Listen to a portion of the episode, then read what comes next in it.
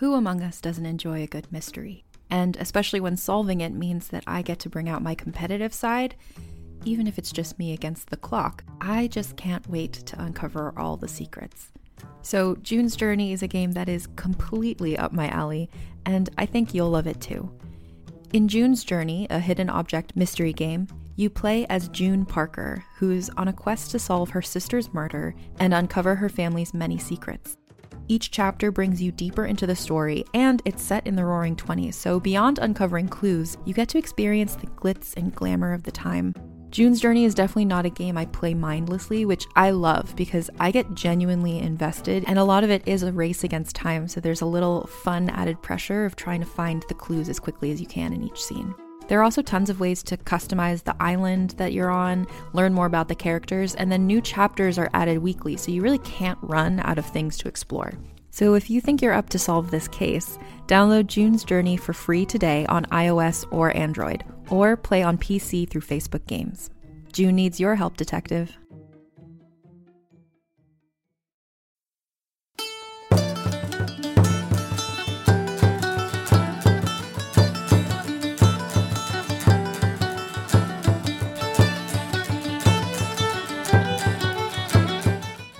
You are listening to episode 21 of Owner's Share, a trader's tale from the golden age of the solar clipper. Written and read by Nathan Lowell.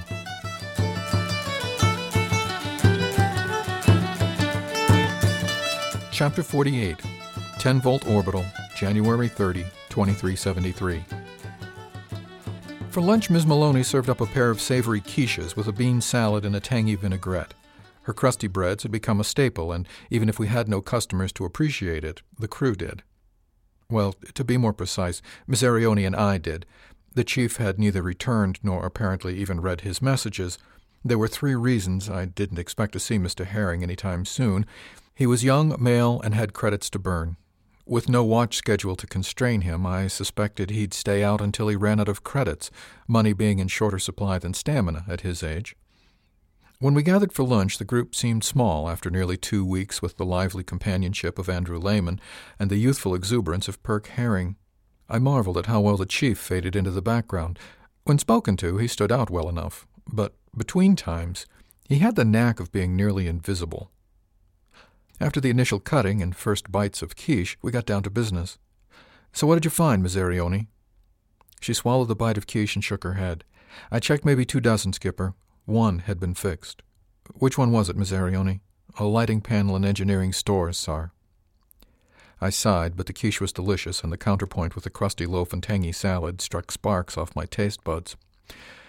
After lunch, I need to go to the CPJCT office here and find out what happened to my endorsement. You haven't received it yet, Captain? Miss Maloney asked. No, and they told me it would be only five to seven working days. Ah, bureaucracy. Miss Maloney said. We can get gossip across the quadrants in days, but official correspondence takes weeks. Gossip, Miss Maloney. She flipped open her tablet and spun it on the table so I could see a rather blurry photo of me and my civvies coming out of Plum Blossom in the company of a stylishly dressed Miss Maloney. The words Playboy Flyboy dines in style were scrolled across the image and only partially hid her face. Ouch, Miss Arione said, looking at the photo. Chris, you've been reduced to the unnamed. How insulting. Miss Maloney smirked. Actually, in the story, they tease with references to somebody who's supposed to be in mourning but is really living the high life in secret. I'm a playboy, I asked. How am I a playboy? The two women just looked at me like I'd grown another head. After sharing a look, Miss Arione said, Skipper, it's a headline. It's not supposed to make sense. The two of them shared a small laugh at my expense. But something about the photo bothered me. I couldn't quite place it, but there was something odd. Do you have to deal with this all the time, Miss Maloney? What's that, Captain? The publicity, the gossip. I've been pretty lucky, although occasionally some newsie will take an interest in me. It's worse when I'm on Diurnia and there's something going on with the company or my family. It's been pretty quiet ever since Mother left. Oh, you get plenty of notice. Miss Arione said with a sly smile. What about that blow up with what's his name, the art critic? Oh, Simon? She gave her head a little toss. Yes, well, Simon is a drama queen in his own right. Personally, I think his career was flagging, so he picked a fight with me in public. I never did figure out what that was about. The newsies never actually said, did they? Something about some artist show you were putting on, and he thought it was some kind of put up deal. He accused me of sleeping with the artist, so he'd put the show in my gallery. Miss Maloney saw my bemused look and took pity on me. A year ago, last November, I think it was. She looked at Miss Arioni, who nodded in confirmation. I hung a show of works by Antonio Velasquez Romero in my gallery on Jet.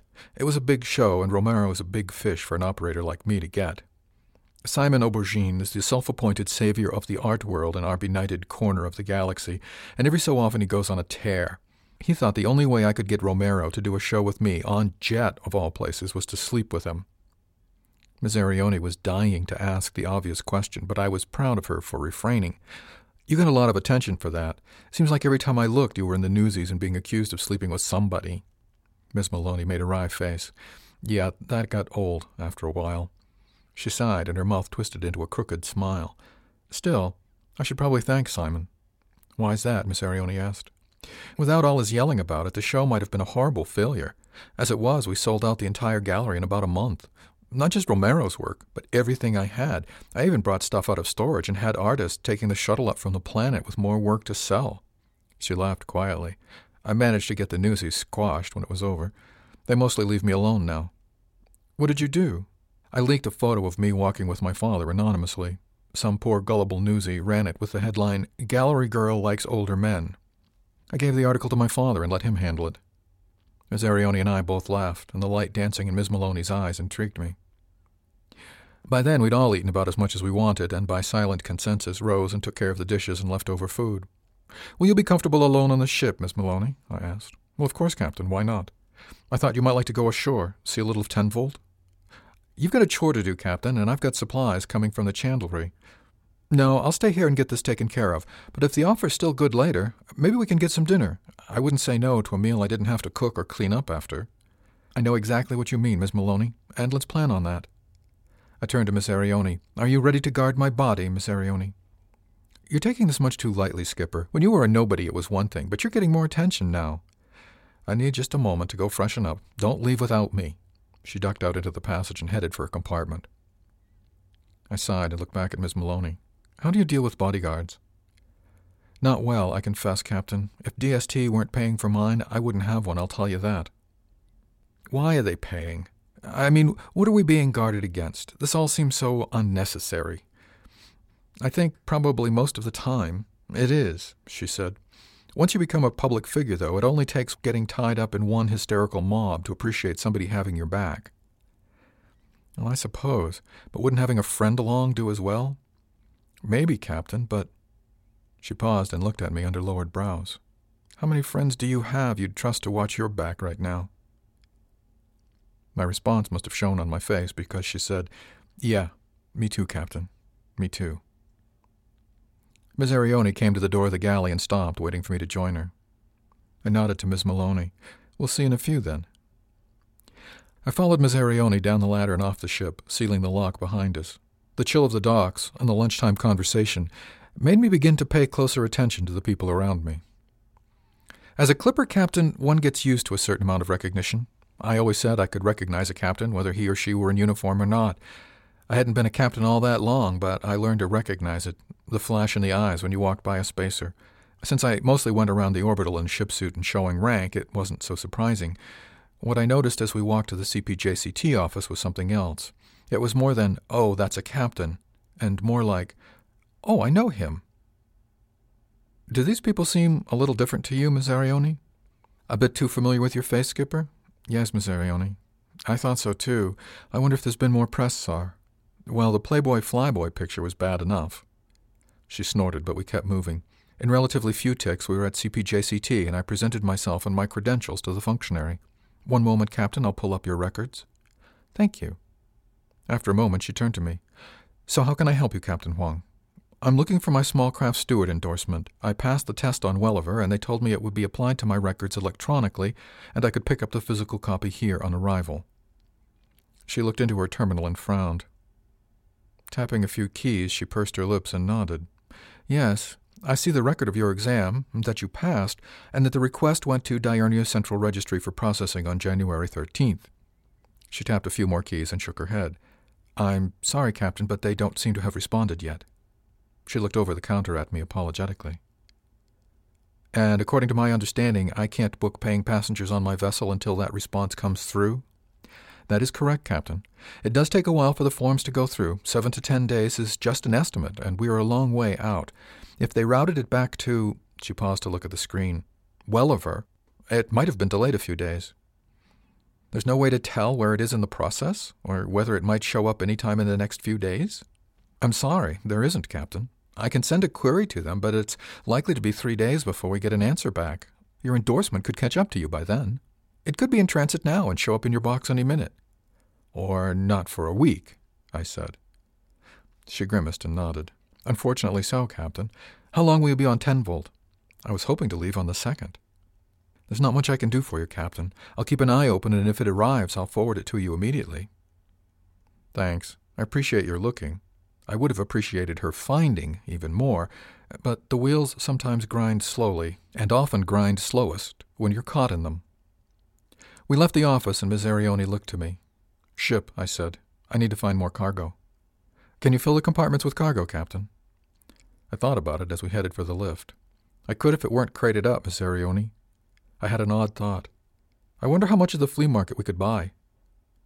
She laughed at the idea, and I saw a couple of people look up at her laugh, but then focus on me. It began to feel a little creepy.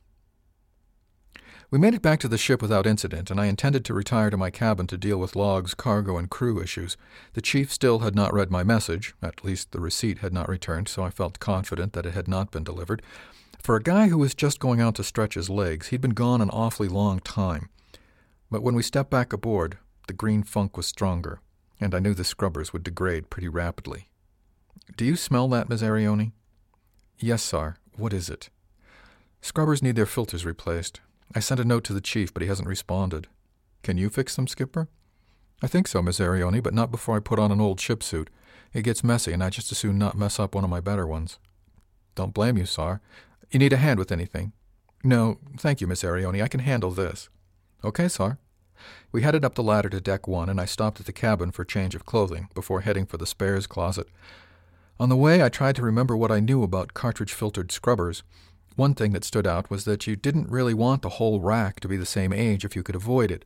The cartridge filters had an effectiveness curve where they were most effective in the middle of their duty cycle, so wise engineers cycled through cartridges, swapping out the oldest and least effective, and replacing a few at a time so they weren't all brand new like we'd been forced to do when the array failed entirely.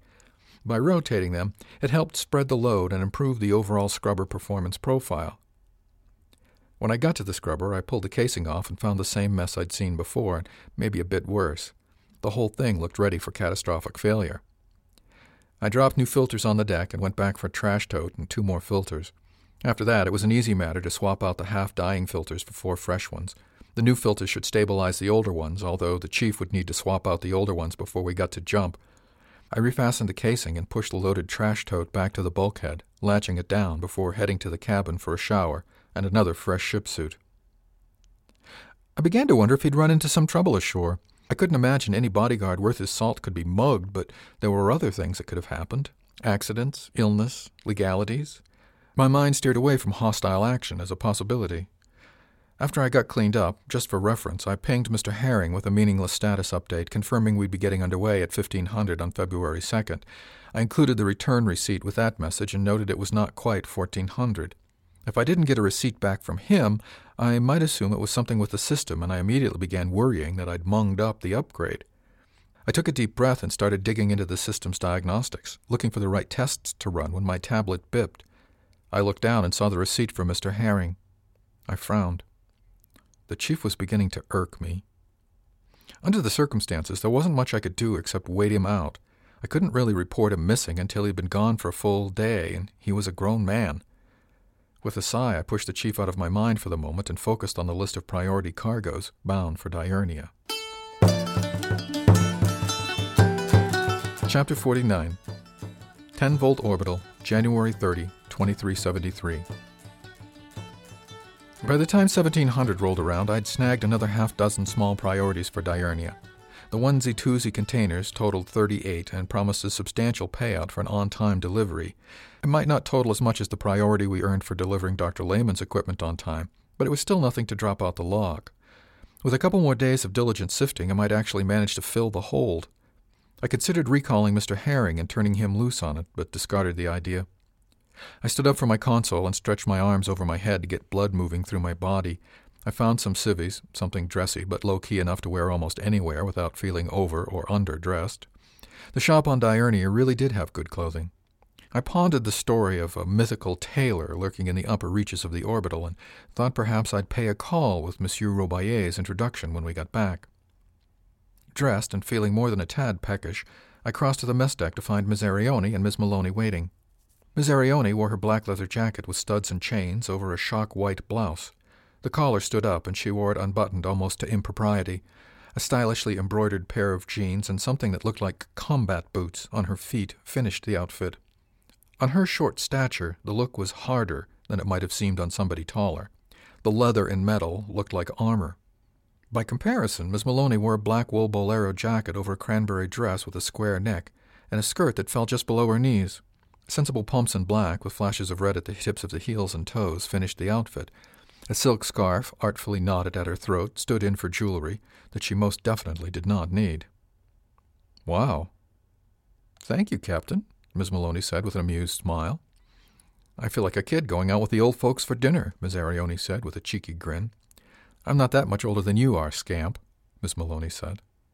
Miss Arione just grinned and drawled, Well, somebody has to watch out for the elders. I guess that's me. Don't let Chief Bailey hear you talk like that. He'll skin you alive, Miss Maloney said with a laugh. Where is Chief Bailey, Miss Maloney? Do you know? I asked. She shook her head, and her face took on a worried frown. I don't know, and I haven't seen him since breakfast. Does he do this often? I've never known him to. Well, there's not much we can do about it now. Shall we go eat? What about Perk? Miss said. Did he come back aboard? Oh, she said.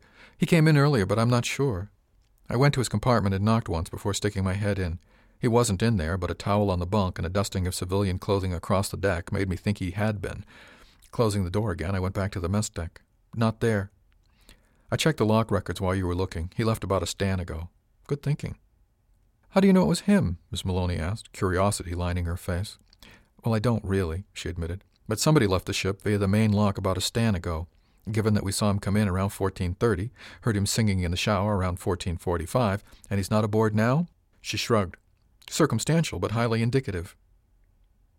I turned to Miss Maloney. Are you okay to go out with just us? She shrugged and looked at Miss Arione, who nodded at the unspoken question. Yes, Captain, I think so. She smiled at me. Besides, I'm not the playboy flyboy here. You're going to be the target. Well, thanks for that reminder. Do we know where we're going? They both shook their heads. Okay, Miss Arione, we'll head up to deck seven. Should be some places to eat there that aren't too exclusive, but better than the O2 deck. She nodded and strode out, heading for the ladder. I held a hand out for Miss Maloney to precede me, and we all trooped out onto the docks. I keyed the lock closed behind me as we left, and we waited until the lock sealed. Less than a quarter stand later, we strolled the promenade on deck seven. What are they known for here besides electronics? Does anybody know? I asked. Miss Maloney pulled her tablet from a pocket inside her jacket, and I was impressed that the tailoring hadn't given that away. Says here, electronics fabrication, clean room, and crystalline logic membranes. She gave me a wry grin. Doesn't say much about food. She slipped the tablet away again as Miss Arione approached the entrance of a likely looking establishment with the words Le Bif Tech in flowing lettering on the sign. She looked at the menu posted in the window and shrugged. They apparently serve steak, Captain. I'm not surprised, Miss Arione. I could see Miss Maloney staring at the sign. It's spelled wrong, she said.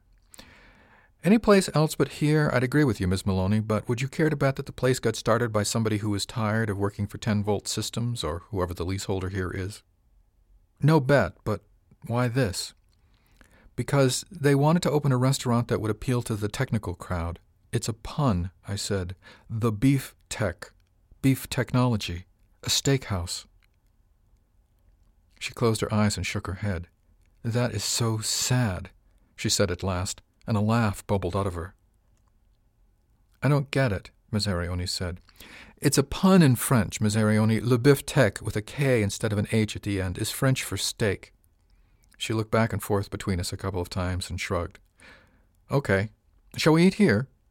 Oh, yes, I think we have to, Miss Maloney said. Anybody who can have that much fun just naming a restaurant? Sounds good to me, too. I nodded at the door. Miss Arione, you'll dine with us and none of the silliness you usually do? Aye, aye, Captain. Then lead the way. She shook her head but grinned and led us into a delightful little bistro with electronic candles on the tables, wall tiles made of what looked like circuit boards on a giant scale, and a healthy appreciation for beef, flame, onions, and bread. I saw Miss Maloney smile, and I thought five years melted off her face. The maitre d' showed us to a table where Miss Arione could watch the room and the entrance while we dined with our backs to the mass of people and, with luck, any nosy newsy who happened to be having a quick dinner. Dinner was delicious. Miss Arione kept her eye on the restaurant, but also managed to enjoy about a kilo of prime beef, a baked potato the size of a small asteroid, and a large pile of green beans. Miss Maloney went for a subtle beef en cru with horseradish, while I took fork to a delightfully rare steak au poivre with a side of garlic mashed potatoes and broccoli. Conversation started with the art of French cooking and rapidly transitioned to Miss Maloney's stories from her college days at l'Institut des Arts Culinaires. Miss Arione seemed fascinated. I can't imagine what it must be like to go to school every day for stanyers and just, you know, cook.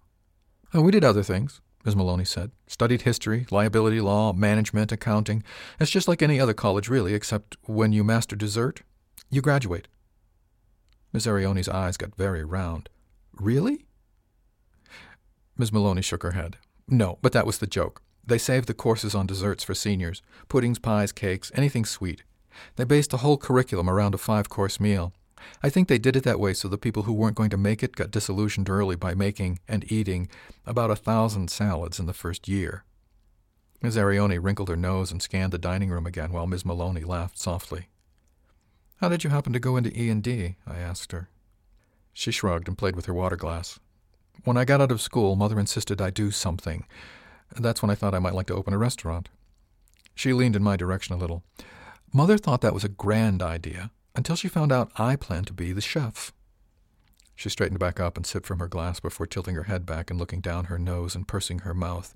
It's just not done, my dear, not done at all. People of our station are not working class. The idea is just too plebeian. I forbid it. How could she stop you? Miss Arione asked. Now? I don't think she could. Then she controlled the purse strings. I would have needed a lot of help from father to get it started. Without her around, he might have gone for the idea. With her there, not a chance. So you chucked it all and went to E&D? I asked. Basically, I was angry with her and father. The whole social scene felt trivial and artificial after spending four stanyers actually doing something, making something. So, yes, Captain, I chucked it all and went to E&D. After about eight weeks of orientation and training, they put about 40 of us on a barge and dragged us out to the edge of the deep dark. It was a lot of dirt, a lot of chemicals, a lot of cold, and even more dirt. We mixed bacteria cocktails and seeded whole planets at a go. Long hours, short pay, and we were out there for two solid stanyers. I met Andy Lehman out there. The group bonded pretty well. There were half a dozen of us who held each other up and together while we poisoned planets. Miss Arione looked shocked. Poisoned planets? That's what we called it after a while. Admin hated it when we said that, but what else could you call it? The worlds were lovely and alien. We changed them into something we could use, something we could exploit. In most cases, that meant killing almost everything that was there and starting over from dirt after we'd rebuilt the dirt. Our group did four planets in the two stanyers. We did the initial groundwork and then moved on. E&D lets the initialization run for a decade or so, and then they send in another team to seed the place with plants and animals. Her story ran down as she played with her glass, staring into it like a sloshing crystal ball. When I got back, I got my father to loan me a few credits and opened my first gallery on Jet. It wasn't easy, but compared to E&D, she gave a bitter laugh. Miss Arione looked impressed. I thought Miss Maloney looked depressed. Okay, then. Anybody up for dessert? They both looked at me. Miss Arione like she couldn't believe I'd spoken. Miss Maloney like she was glad I had. They have creme brulee here, Captain. I haven't had a good creme brulee since I left Soucy, Miss Maloney said. Creme brulee it is, then, Miss Maloney. What's creme brulee? Miss Arione asked. When done right, it's heaven with a sugar crust, Miss Maloney explained. Sounds good to me, Miss Arione said. I ordered a round for the table, and we talked about passengers and cargo and what we might be able to do to make the ship more livable. When we got back to the ship, we found the chief sitting at the table, drinking coffee and eating leftover quiche. Ah, there you are, Cap. Evening, Miss Maloney, Miss Arione. Good evening, Chief.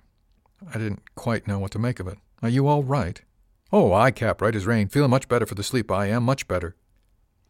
The ratings excused themselves and headed for their compartment while I entered the galley and contemplated the chief. Can I ask where you were all day, Chief? Of course you can ask, Cap. Darn right. Took a lovely walk around this morning. Came back in when the cargo folks started making a rumpus. Went to my compartment, fell asleep. He grinned and raised his cup.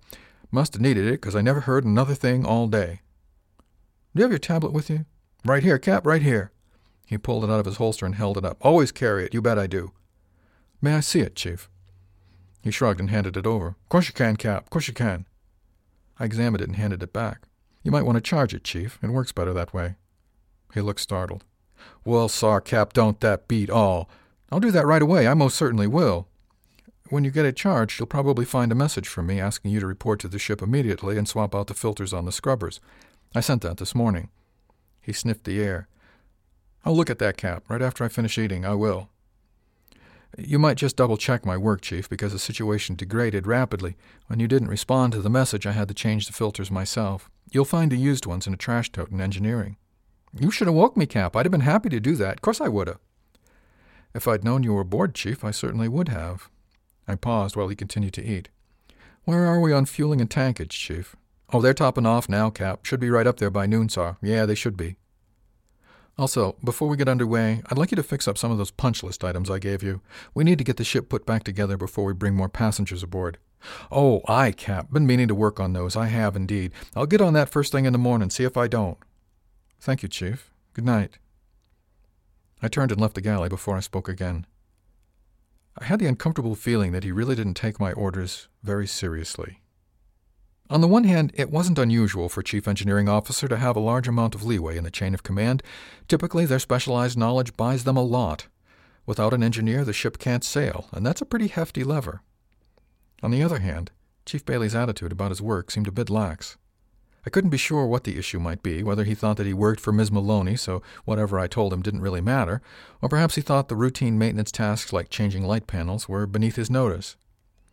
Whichever hand we were talking about, his attitude and that odd speech pattern teamed up to scrape across my brain. What I first found a bit interesting and perhaps amusing, I now found grating and aggravating. His story seemed plausible, if only remotely, I couldn't imagine how he had gotten aboard, even with all the activity surrounding the cargo handlers. With the ladder secured, he'd have had to walk through the active cargo bay right in front of us to enter through engineering stores. It seemed very unlikely to me, as did the idea he'd slept the day away. A whim took me to the logs for the forward lock, and a pair of entries jumped out. At 1833, the main lock opened and closed again. It opened and closed again about five ticks later. I rose and went to Mr. Herring's compartment, knocked softly once, and stuck my head in. It wasn't any neater, but somebody had moved things around. The towel that had laid across the bunk now hung on the hook at the end. The clothing that had been strewn around the deck now appeared to have been swept into a pile in the corner. Not exactly cleaned up, but at least evidence that Mr. Herring had returned to the ship and then gone back out. I backed out and closed the compartment door. It gave me a lot to think about. Thanks for listening to Owner's Share, a trader's tale from the golden age of the solar clipper. Music is Larry O'Gaff, a traditional tune performed by Ragtime Larry and Tom Joad and is used with permission of the artists. You can find this and other works by Ragtime Larry and Tom Joad on the Internet Archive at www.archive.org. This has been a presentation from Durandus, offered under a Creative Commons Attribution No Commercial No Derivatives 3.0 U.S. license. For more information about the book, the author, and the golden age of the solar clipper, visit www.solarclipper.com.